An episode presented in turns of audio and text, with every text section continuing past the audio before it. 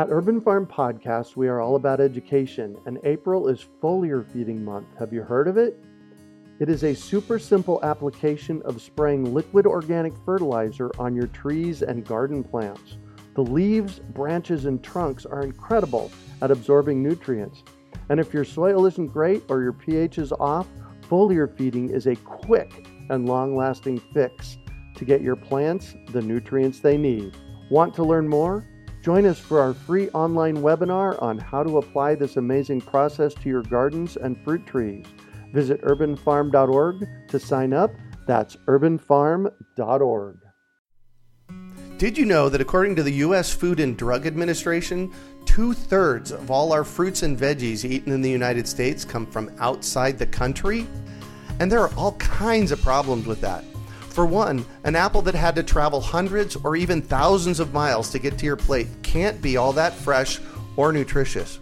And I say that's just crazy, especially when we can grow so many different varieties in our own front and backyards. Jumping into growing your own food is actually quite simple. You just need to know the rules. My free webinar, Introduction to Urban Farming, begins to frame out your pathway to growing your own healthy food.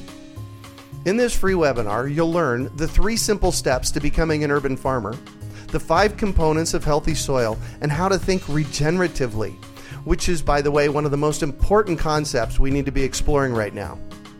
Will you join me in this webinar and help co-create the food revolution? Just text GARDEN to 44222 or go to urbanfarmu.org to sign up for your free webinar. That's garden to 44222 or urbanfarmu.org.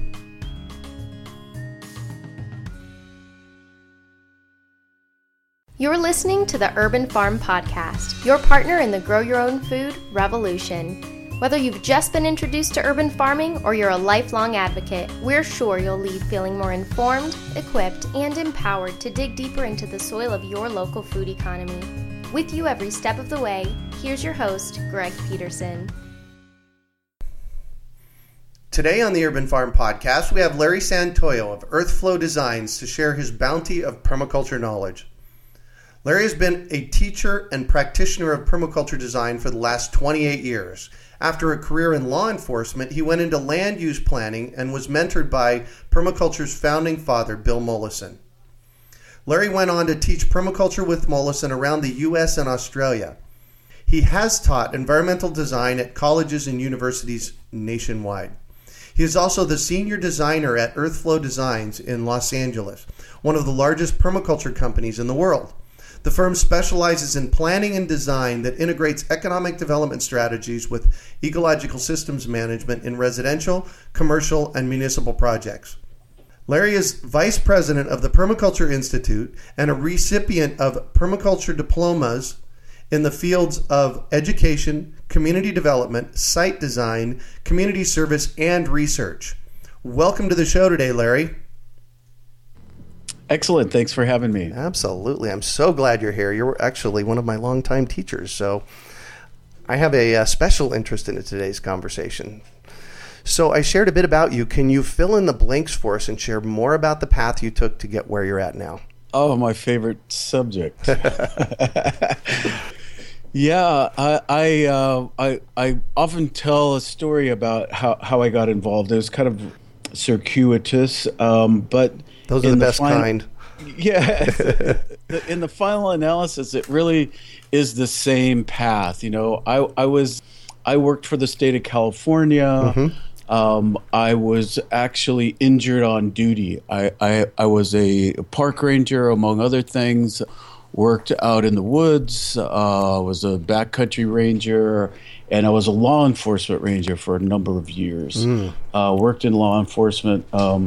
I like to think of those days as bringing peace and security to a world hungry for both, although wasn't very appreciative. Kind of a thankless job being in law enforcement.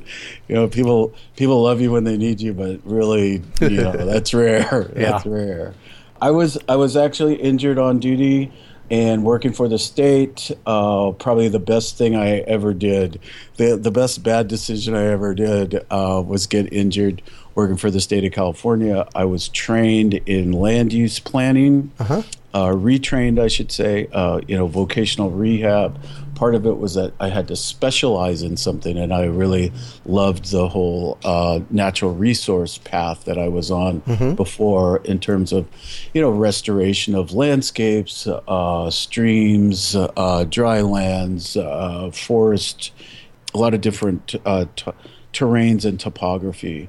So I wanted to specialize in that, and I had heard about a very little known thing at the time in the early 80s and mid 80s was permaculture design. So I put in training requests for permaculture design courses. Oh, and at that time, Bill Mollison was the only person teaching. So they approved, all of the training requests that I gave, which, much to my surprise, and much to their surprise, when I finished getting trained in land use planning with a emphasis on resource management, a la permaculture design, I quickly left the state and started my own company in the late 80s, 1989. By the early 90s, we were the first land use planning group in the American Planners Association. With the ecological twist to it. Right. We only did ecological design at that time.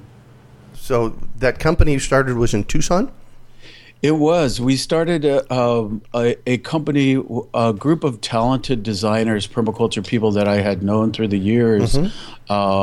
We decided that we would work out of an office in Tucson.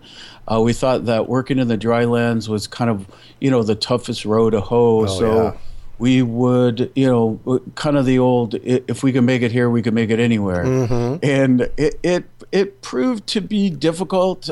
I think that like a lot of those things, a lot of those ideas all around the sustainability campfire, although we didn't have that term for it yet, was a little ahead of its time. And I don't mean that arrogantly, that comes later. But I think that just the masses, people just weren't quite ready for it, and investing in something that we knew they needed, but I don't think that they really knew that they needed it. A lot of the permaculture curriculum was really developed because of that fact. In the early days working with Bill Mollison, and I traveled quite a bit with him and was fortunate enough to be on site with different consulting jobs that he did, that I was able to learn a lot. And I saw that people weren't quite ready for it, and we really needed to focus on the educational aspects of it. And I think that that's a lot of our businesses early on. A lot of the people that were on the ground and in the trenches in those days had sort of a two-front fight that they were fighting. One was, the development end of it, design and build end of things, and also the education and getting, sort of branding and marketing of sustainability. And, we didn't have words like that yet.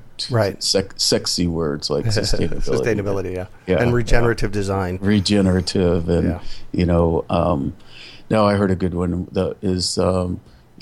responsible innovation. And we started talking about innovation generation a few years back, and I always liked that one. So what is your definition of permaculture? I think I have the premier best definition of permaculture. It's funny because I also, people have heard me tell a story that I avoid that question at all costs. What is permaculture? And I always tell my students that if somebody asks you that, then you've done something horribly wrong, because it not only is it difficult and impossible to define in some sense, it takes away from the conversation of what you actually want to describe. I often say, just talk about the the orphanage that you're building, just talk about the gardens that you're designing for the community, just talk about the homes that you're designing, or leave out permaculture because it'll detract from that. And then I realized after a couple of decades of being in the business that permaculture really is about decision making. It really is about problem solving and decision making. Mm-hmm. And that is my definition of permaculture. I think that permaculture design is protocols for decision making and problem solving based on natural patterns, period. And I think that with that, you can approach everything. You know, one of the things that I correct a lot of people on, including myself over and over, that, you know, you don't do permaculture. You use permaculture in what you do. Mm-hmm. And I think that it gives it a whole other light. You know, I've been in a lot of different conversations and almost, you know, fist fights over the whole, you know, what is permaculture? What, you know, permaculture doesn't work. You know, I've heard that before. It's like, how does systems thinking not work? How does mimicking nature not work? You know, it's maybe your understanding, or a lot of that responsibility does rest on us as teachers of what gets taught. Uh-huh. You know, I thought that I came to a big realization that, you know, and that I would be responsible for what I say, finally, right?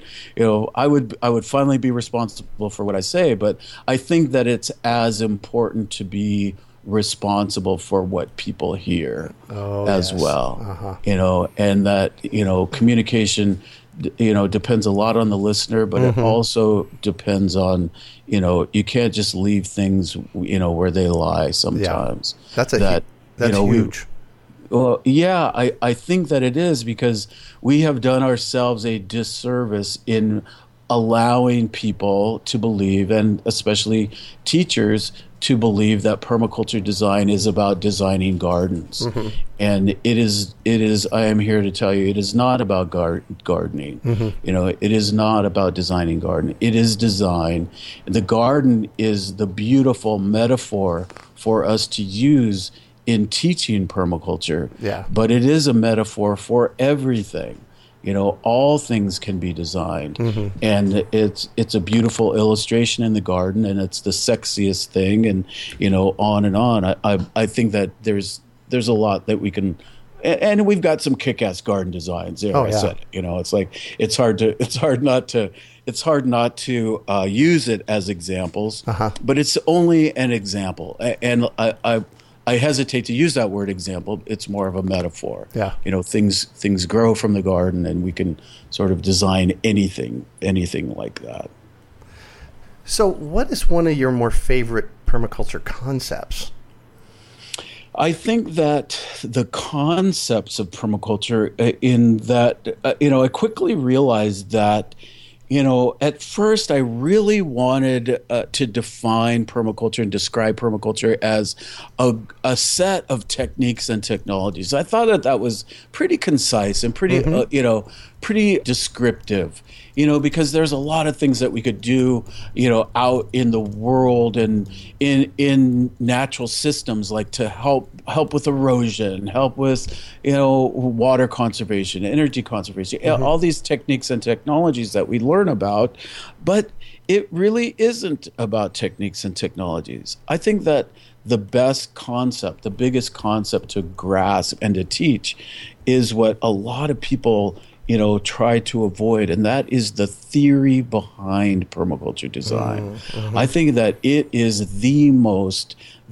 probably the most important part of permaculture training is, in fact, the theory behind it. Yeah. I know a lot of people talk about how, I'm a tactile learner. I learn by doing.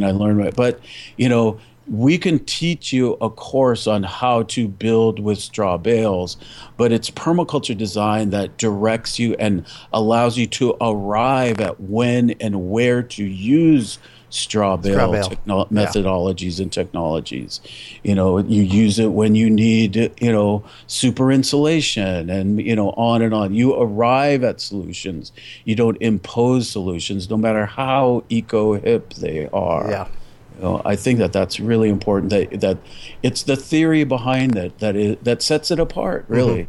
It helps you make decisions on, you know, anybody can learn how to build with, you know, stone, how to build with straw bales, but it's really a serious permaculture designer that can step back and really just use the as part of the toolbox, what I've got in my arsenal of things to use once I've made a decision after reading, the patterns of the landscape. Yeah. I believe that nature directs the land use plan. You just have to be, alert enough. You have to be aware enough. Yeah. Those alert enough among us are reading the landscape and then allowing nature to direct us. Yeah. Beautiful. So you've been doing this a very long time. And I've been using this. Using it. Okay, very good. Don't do permaculture. Use permaculture. You've been looking at and using permaculture for a very long time, so much so that the guy that penned it, that's what I say about Bill Mollison, he put it together in a usable book form. You actually worked with him.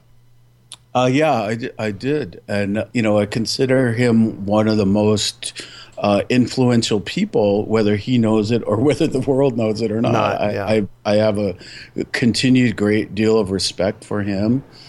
We used to be very good friends at one time. Uh-huh.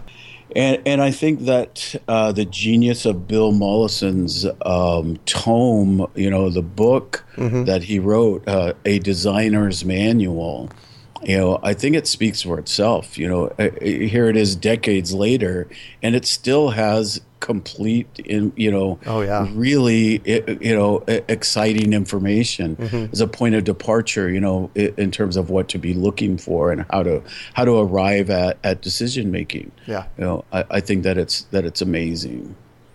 Can you tell me a little bit about how permaculture has developed over the past 3 or 4 decades, and because you've had a firsthand view of that, how has permaculture come into its own over the past? I think that permaculture, I think that it's come on strong and it has accelerated. And then a lot of times people, when I get interviewed, it's like, well, what do you think? Why do you think permaculture hasn't reached the mainstream, yet or something? And to me, I don't really see it that way. I don't see it as an objective, really, that permaculture become mainstream, because I think that that's when things get, that's really when things go bad. Is when things are mainstreamed, Not that I don't want Kim Kardashian to, use permaculture in, everything that they build. I don't want it to be a fad that fades away. Yeah. This is important work, and I think that it deserves, a better place than mainstream. I do think that people fail to recognize how it is adopted and how it really has accelerated in its acceptance. Maybe not just the terminology, but certainly the methodology, certainly the outlook of whole systems design and systems thinking has really started to breach almost all disciplines that I'm involved with now. I think that in the early years, I think the best thing that happened was Bill Mollison taking the punches for us in academia. Oh, yeah. I think that really went through a rigorous sort of peer review, for lack of a better word. I think that people were really looking to kick him out of, all all invitations to speak and whatnot. And so there was a rigorous kind of a lens that it went through early on. And then I think that, whether good or bad, I think that the ready audience in the world in those days, in the late 60s, 70s, and early 80s, was the back to the landers, on just about every continent, sort of the hippie groups that were, trying their hand at building and living together and having a conversation about it. So I think that it was kind of reached its popularity, and a lot of its roots or from that kind of movement of, you know, again, we didn't have that terminology bundled, you know, there was dozens of different camps. And that was really the beauty of Bill Mollison bringing permaculture design in my eyes, mm-hmm. because I went to several conferences where we talked about, you know, agriculture and natural agriculture and Fukuoka-san and his mm-hmm. approach and, you know, all these different things. And then, energy. Oh, there's solar energy. Oh, there's this. Oh, there's that. And then when Bill talked about, you know, the future, he kind of put it all together for us, or allowed a place for us to put all these different pieces of information. Mm-hmm. You know, I think of it like a skeleton, you know, where now we can take all these things that we know of and heard of and put it somewhere and look at it and see its relationship and its importance to other techniques, technologies, and disciplines of the day. Mm-hmm. And I think that same framework works today. I really do. I think that it's the same kind of methodology where you can get new information and put it where it goes. Yeah. You know, that's why I really believe that permaculture designers, you know, look for critique in their work because they truly want to improve it. How do I update my work? How do I learn new things? Look at my stuff and tell me what I'm missing, or, you know, tell me what's the latest instead of this piece. Mm-hmm. I love that about it, actually. Yeah. So how would you suggest someone new to permaculture? So somebody steps into our podcast and they're listening to what you have to say and they're really fascinated. It's like, what's the pathway in? How does somebody new to this, you know, dive in and start experiencing permaculture?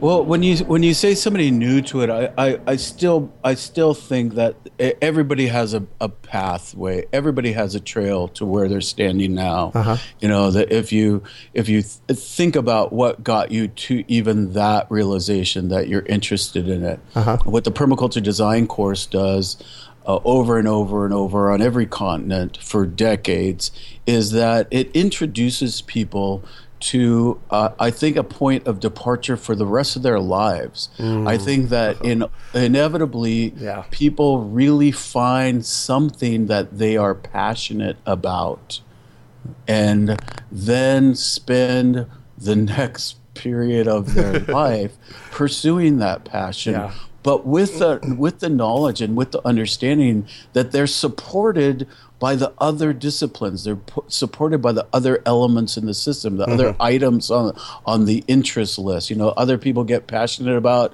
architecture, and you may have a passion for food growing and, you know, food support, or, you know, some kind of combination of those things. You know, greenhouses, or, you know, there's a lot of different things, the heating technologies, the cooking technologies, the cooling, natural cooling. You know, there's a lot of different things to become passionate about. Mm-hmm. And I think that people new to permaculture design need to take permaculture courses over and over again.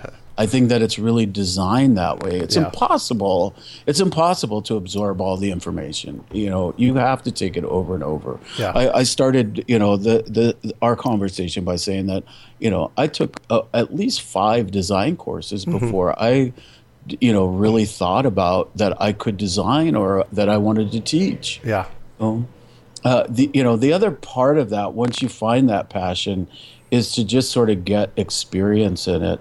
You know, and I think that wanting other people to know about permaculture or teaching permaculture, I think that I would put a word of caution for people if they're in that route. I think that really the sophisticated audiences of today demand kind of more of an experiential dissertation. Mm-hmm. I think that people really need to be able to answer questions. I think that wanting to become an instructor of permaculture design or permaculture design disciplines really comes from experience. Yeah. And I think that there's a lot to do along that path. Don't get me wrong. There's hundreds of workshops. There's hundreds of, day-long things. But in terms of, teaching certificate courses, I think that it really demands a pretty, a breadth of experience that comes with that, right. Letting go of what you're doing now and dedicating, I think that when you have a surplus, an overwhelming, abundance of information that you just have to download some of it, that's when you become a permaculture design course instructor. Now, you mentioned permaculture design course, or as we call it, a PDC. Can you just say a little bit about what that is? Now, I think that the permaculture design courses were, really a display of all of the different aspects that you could use permaculture principles to design. Mm-hmm. I start my courses by asking people, for a definition of permaculture, just for a laugh, I guess, because it just kind of goes all over the board, and it's very hilarious about what people think permaculture is and how they describe it, and it's a wonder why people think we're kind of knuckleheads. But ask a group of people to individually describe what permaculture is, and it's pretty funny. Yeah. But what I inevitably get to is that, let's say that we want to create a sustainable human settlement. Mm-hmm. What is it that we would need? And, everything, food, water, shelter, waste system, transportation, communication, we go through the list, and I just draw a big sort of circle, the wheel of life for a human settlement. And I label it all these different items and all these different topics that people have yelled out for us to include in our sustainable future. Mm-hmm. And then I tell them that permaculture design is this. When somebody asks you what permaculture design is, draw them this. Because it really is what you learn is that we're just repeating the same day over and over and over again. Once you get principles of design, then what we're going to do is we're going to use those principles of design for decision making and problem solving, and we're going to put that over. Let's pick food today. Mm-hmm. So we will solve food needs for our sustainable human settlement using these permaculture design principles and applications, and we develop protocols for those designs. And then we'll step back and say, okay, shelter. Let's talk about shelter. Then we'll use the same principles of design and use it to arrive at what the best shelters would be, and how and why, and on and on and on. And then even communication. I treat communication. We have a module that we've developed where communication is looked at as ecology, as an ecosystem with different pieces that, play parts and roles. And then, of course, economics and what we call in permaculture design invisible structures has been part of the curriculum for from the beginning. Right. And I know that a lot of people find that surprising, but economics and economic development and how we conduct commerce, how we do these things, again, is in a diversified approach. A polyculture of commerce is really, different transactions require different modes, just like, in a regular ecosystem or building a landscape. Yeah. So I think that there's a lot to that. Right. So you actually teach this stuff. Do you do that through Earthflow Designs, your company? We have, like a lot of us, we have sort of two fronts. I have Earthflow Designs, which is, we do landscape architecture, design and build. And we've got the Permaculture Academy, which we have separated out to be, the educational arm of what we do. Mm-hmm.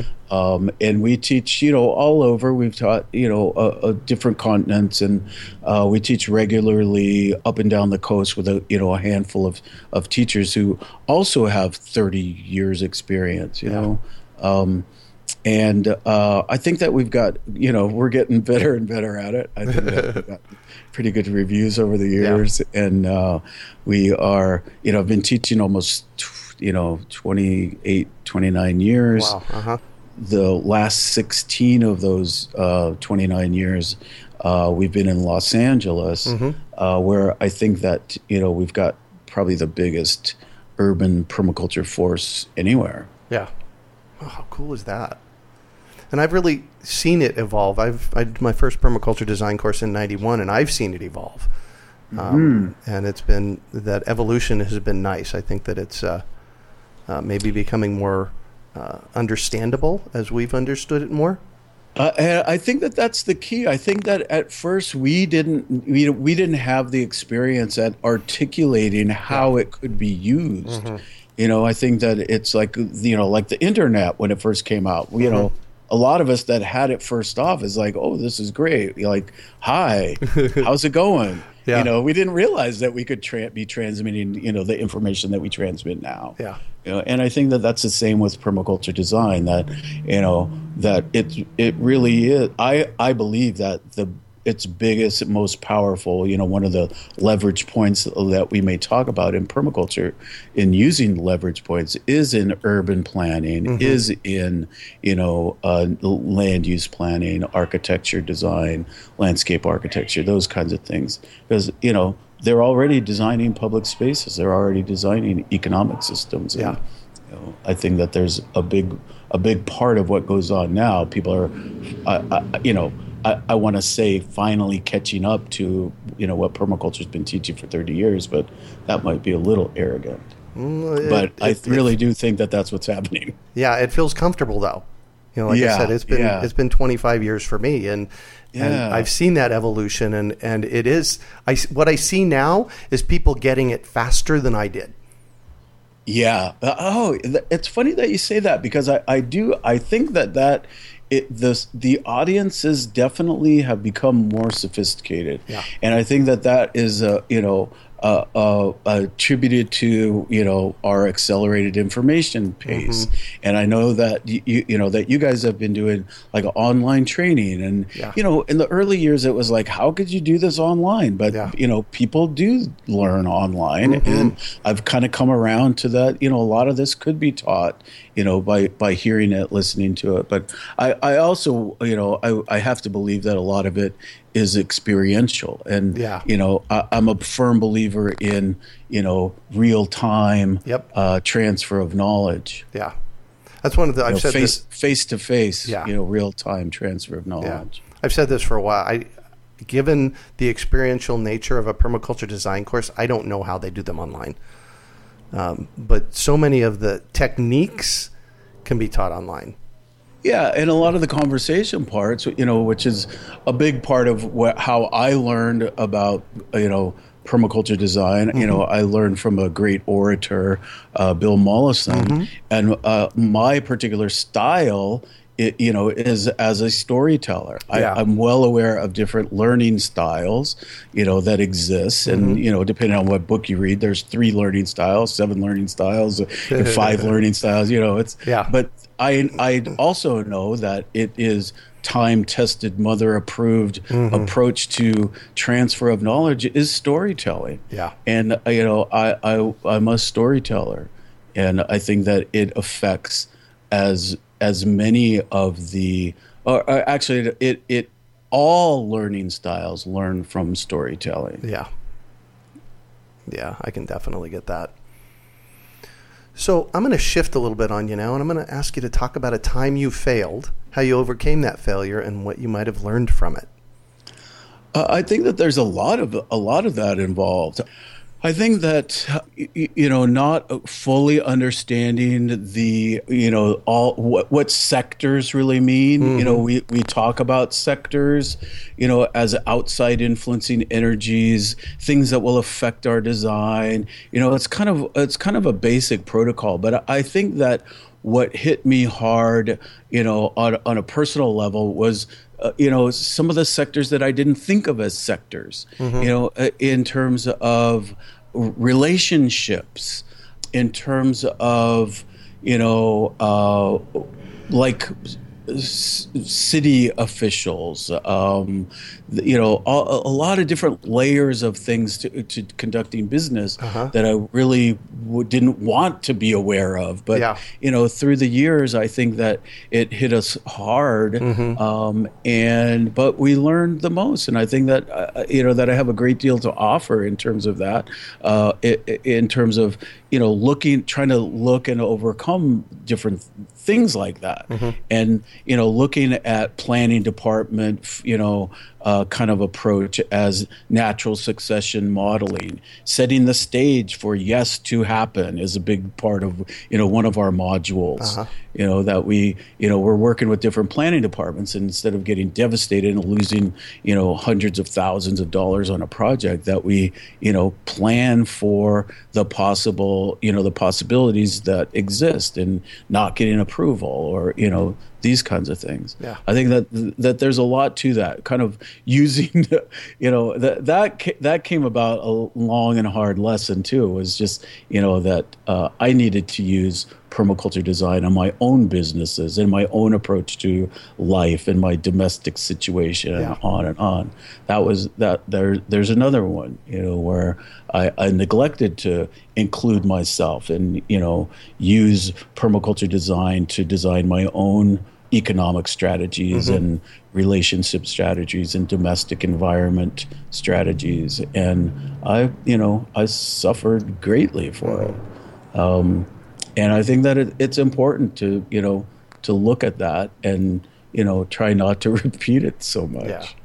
Yeah. You've mentioned the term sectors several times. Can you give us a definition of that for the listeners that don't know? Sectors are an approach to design that is pretty, it's widely accepted. It's not really called sectors in other disciplines, but most other design disciplines have, you could think of it as data overlays is one of the ways that we teach it, where you've got a map and then, it's a map of this site, right? But it doesn't really tell us anything until we can think about the sectors, right? So now we put an overlay over that map and it gives us the topography. So now we know where, the steep slopes are and the flat areas are, and that's just sort of information gathering.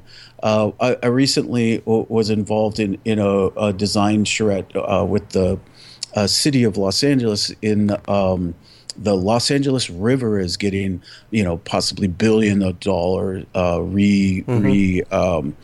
revamp. And there's a lot of information going around about it, and there's a lot of ideas, of course, but I was happy and pleased to find out how much, stepping back and just gathering information, data gathering. I thought the sector planning that the groups have done has been incredible. Looking at different demographics as a sector, looking at different, not just soil types and, access and, hydrological information, but demographics. And, it turns out that, and I didn't realize it, it turns out that 25% of the population of California lives within 30 miles of the Los Angeles River. Wow. And the other interesting thing was they said within an hour of the Los Angeles River, and that's 30 miles. So it gives you a little insight to the traffic issues. We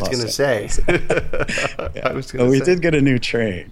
It was perfect. Sort of east and west that was a problem in Los Angeles. North and south is okay, but getting east and west has always been an issue.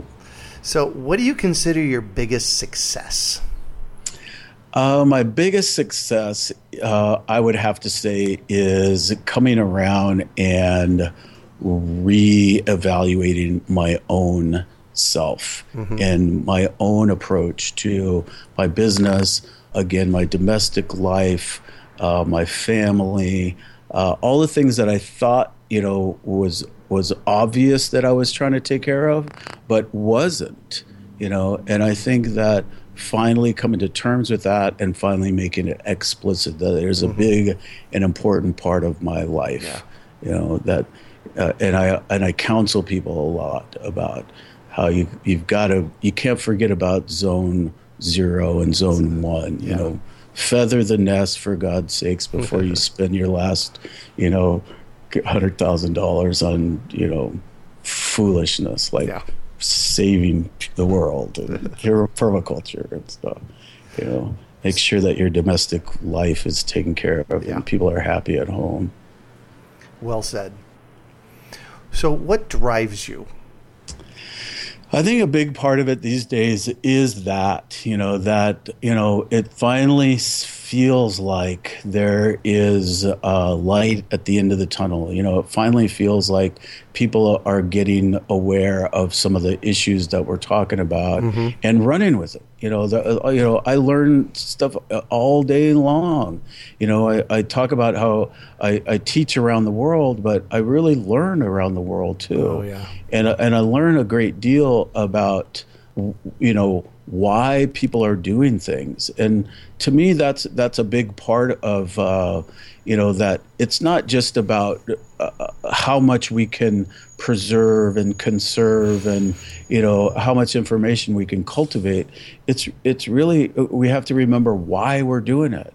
And I think that, a lot of us come to that, familiar place of family and friends. And I have 6-year-old granddaughters now, so I think that that has a lot to do with how I have maybe mellowed out. I'm not sure, but I think that that's the kind of things that people are looking at, and maybe it's always been that way, and it's kind of a refreshing thing for me to incorporate into my work and my even my teaching, that it's it's not that they give a shit about us, it's that we care about them. And I don't mean just family, it's like the world, people on the planet. They don't have to care about what we're doing, and that's a new thing for me. We do it anyway. Love that.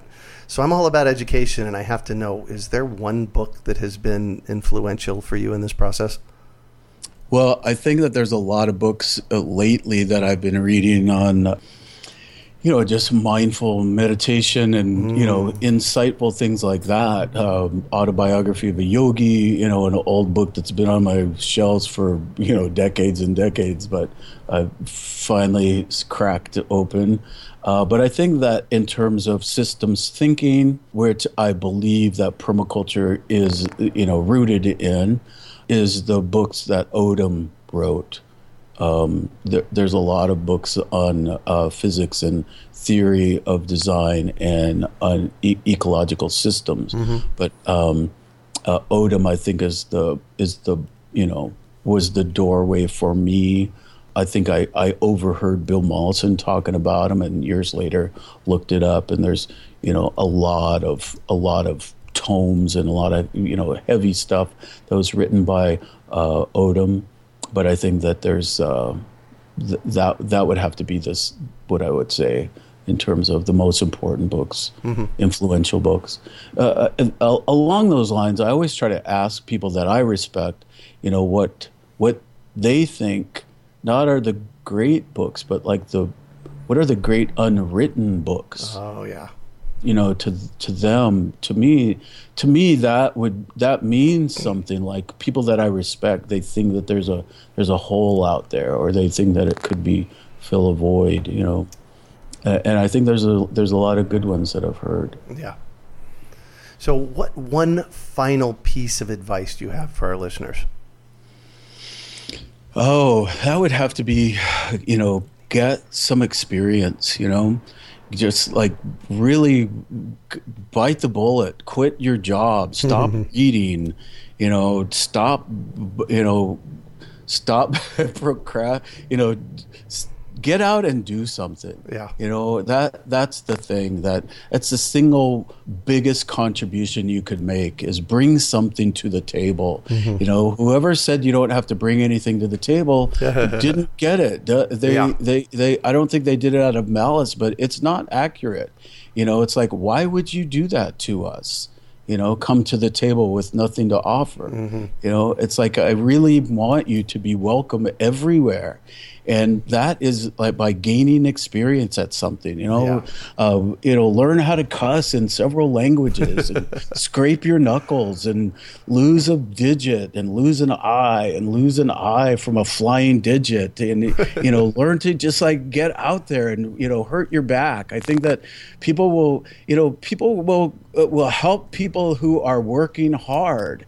And that's a skill set that we all need to cultivate. You know, I think that it's really the more you work and the more you learn about how much you can take and how much you can do is really when you begin to wonder and have excitement and appreciation for just that, being able to wonder about things. Yeah. You know, how could it be? What could we do? Where can we go from here? Mm-hmm. You know, I think that, you know, a lot of us grow up thinking, you know, that we have to be afraid of the world and we have to be afraid of the future. And I just, you know, I want people to calm down. I don't think we need to be afraid anymore. Uh-huh. We don't have to be afraid of the future. Mm-hmm. You know, that, you know, I want people to embrace the future, but not out of fear, you know, not out of fear. Mm-hmm. You know, embrace sustainability, not out of fear. Embrace sustainability because we love the things we love about right now. Mm-hmm. Beautiful. Well said. Thank you. Then thank you for joining us on the show today and sharing your experience with us today, Larry. Absolutely. Thanks again for having me. Absolutely. So how can our listeners get a hold of you? Well, I'm not a hard man to track. You can find us at permacultureacademy.com. and at earthflow.com. Perfect. Well, that's it for today. Thanks for joining us on the Urban Farm Podcast. Thank you. Did you know that according to the U.S. Food and Drug Administration, 2/3 of all our fruits and veggies eaten in the United States come from outside the country? And there are all kinds of problems with that. For one, an apple that had to travel hundreds or even thousands of miles to get to your plate can't be all that fresh or nutritious. And I say that's just crazy, especially when we can grow so many different varieties in our own front and backyards. Jumping into growing your own food is actually quite simple. You just need to know the rules. My free webinar, Introduction to Urban Farming, begins to frame out your pathway to growing your own healthy food. In this free webinar, you'll learn the 3 simple steps to becoming an urban farmer, the 5 components of healthy soil, and how to think regeneratively, which is, by the way, one of the most important concepts we need to be exploring right now. Will you join me in this webinar and help co-create the food revolution? Just text GARDEN to 44222 or go to urbanfarmu.org to sign up for your free webinar. That's garden to 44222 or urbanfarmu.org.